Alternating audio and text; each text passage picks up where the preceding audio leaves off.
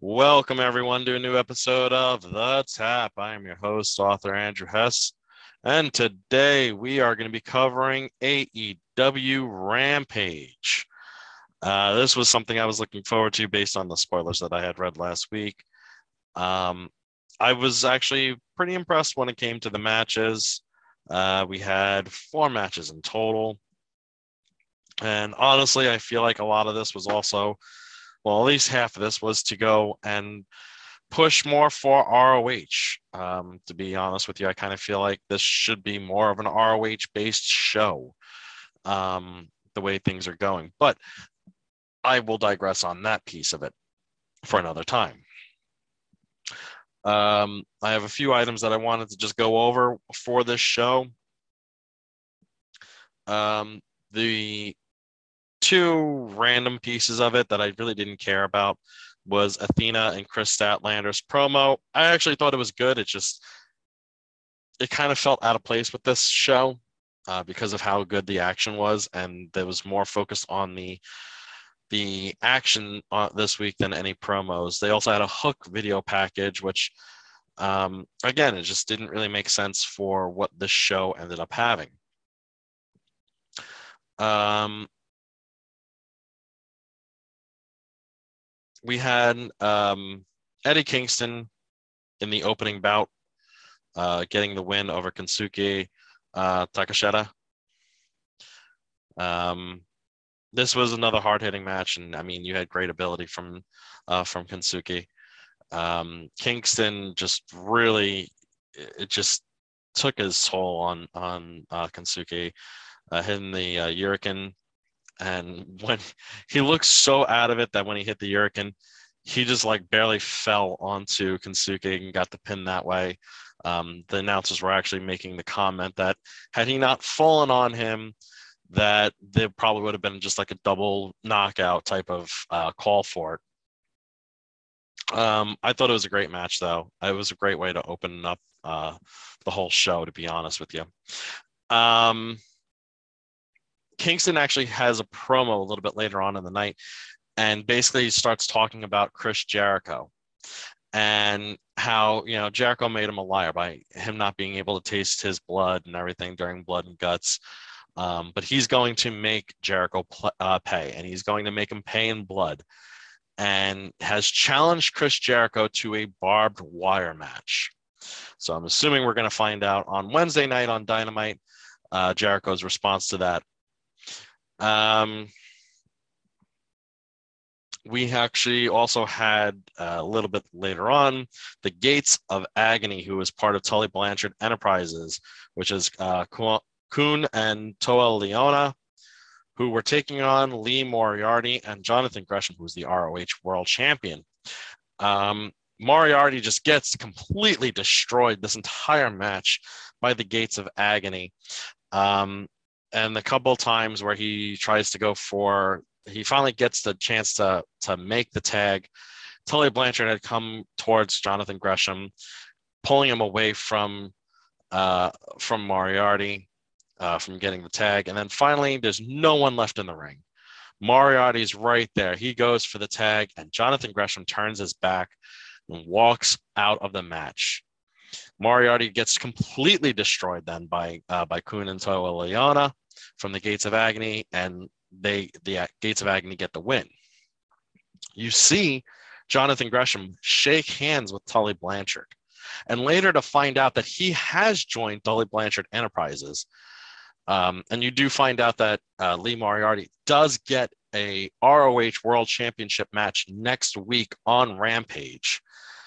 Um, I do like that. I, I, like that they're incorporating ROH into Rampage, and I, like I said, I kind of feel like that should be the ROH show. It should be ROH Rampage or whatever you want to call it, but I feel like ROH should be on that platform.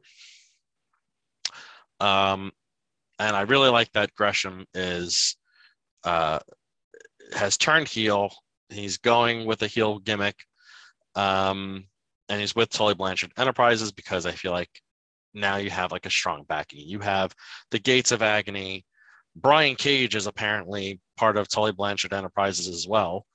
So I mean, you got muscle and and a lot of backing for him, and Gresham as world champion, that that puts a lot of protection on that title for him. Um, so it's great for it's great for that aspect of it, and you, you got to figure the foundation that he, they they're calling Gresham now the the foundation instead of him being part of the foundation, uh, which was Jay Lethal, and you had um, other members. Um, I think it was Rhett Titus was in there or somebody. Um, I, I mean, you have everyone kind of like split up and scattered now, so. Um, so it should be interesting to see how that all plays out. Another aspect of the ROH uh, division is you had ROH Women's Champion uh, Mercedes Martinez teaming up with Serena Deeb. They get a squash victory over Christina Marie and Kayla Sparks. Afterwards, you had Serena Deeb finally turn on Mercedes Martinez, locking her in the Serenity lock. Uh, I bet I will bet anything because I haven't heard it officially yet, but I will bet anything that you will have Serena Deeb challenging for the ROH Women's Championship against Mercedes, Mercedes Martinez at Death Before Dishonor. Finally, you had Tony Nese versus Orange Cassidy, uh, where if Tony Nese wins, Orange Cassidy would be forced to sign the petition to remove Swerve Strickland from the roster. Uh, this was another fast paced match, technical. Um, Tony Nese is just an unbelievable talent. I can't express that enough, and I wish that they would do more with him. Please do more with him. I mean, even have him go after either the ROH Pure Championship or ROH TV Championship. But you you need to get him a title, and you need to get him really kind of getting more momentum. This, you know, BS about like trying to get Swerve Strickland out of off the roster is is beneath him, in my opinion. Um, you need to actually have him put on, allow him to put on these great matches like he did against Orange Cassidy. Uh, Danhausen gets involved in in the match as well, as well as Mark Sterling, and Orange Cassidy picks up the win.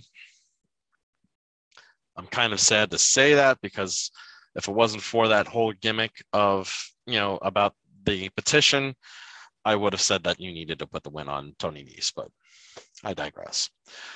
Um, overall, I thought this was actually a pretty good show. I'd probably give it uh, about a seven and a half out of 10. I thought it was actually good when it came to the action.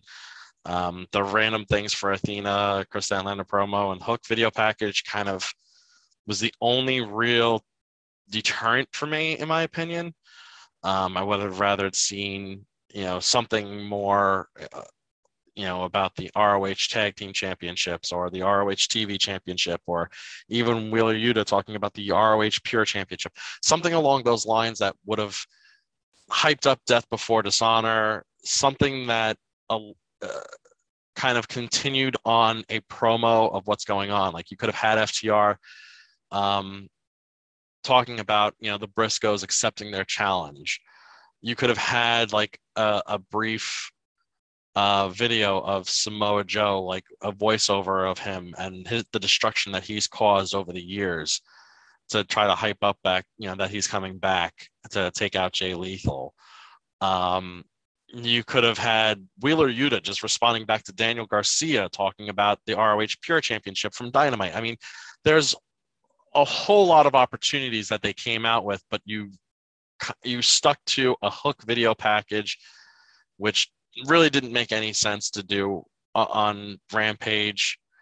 Um, I mean, honestly, he is mostly a Rampage person, but it just didn't make sense. It didn't it didn't tie in with anything else that was part of the show or any of the storylines that are currently going on. Athena and Statlander, you did have something that ties with it because they're trying to go after the TBS championship and uh, Jade Cargill, but there's really not much else that was there to it other than them sitting there saying Jade's, you know, dodging them and they want a title shot. There's not much to it. And that and that's kind of the problem. It, it's something where you should have had more of this being directed off of dynamite or um, having some sort of altercation continue to happen to them talking about how uh, Leila Grey had attacked them. You know, that if it wasn't for her, uh, giving you know the numbers back to Jade Cargill and and her attacking them unexpectedly. They had Jade Cargill dead to rights. You know something along those lines. Like you could have done this a little bit differently, and really maxed out things. But Um, that's why I would give it a 7.5 out of 10, to be honest with you. They had great matches. It's just you you just need to see a little bit more of the bigger picture when it comes to uh, the promos that you were doing outside of what we actually saw match wise. My opinion. Um, I will be back again, hopefully tomorrow, with the Monday Night Raw recap. Um, looking forward to seeing what they're going to do. We only have a few more weeks until SummerSlam, which is odd because SummerSlam is usually in August, but I think that they're doing it at the very end of July. Don't understand that one, but we will go ahead and see what happens on Monday Night Raw tonight. Tune in tomorrow to find out more. Until next time, I am author Andrew Hess, and this is The Tap.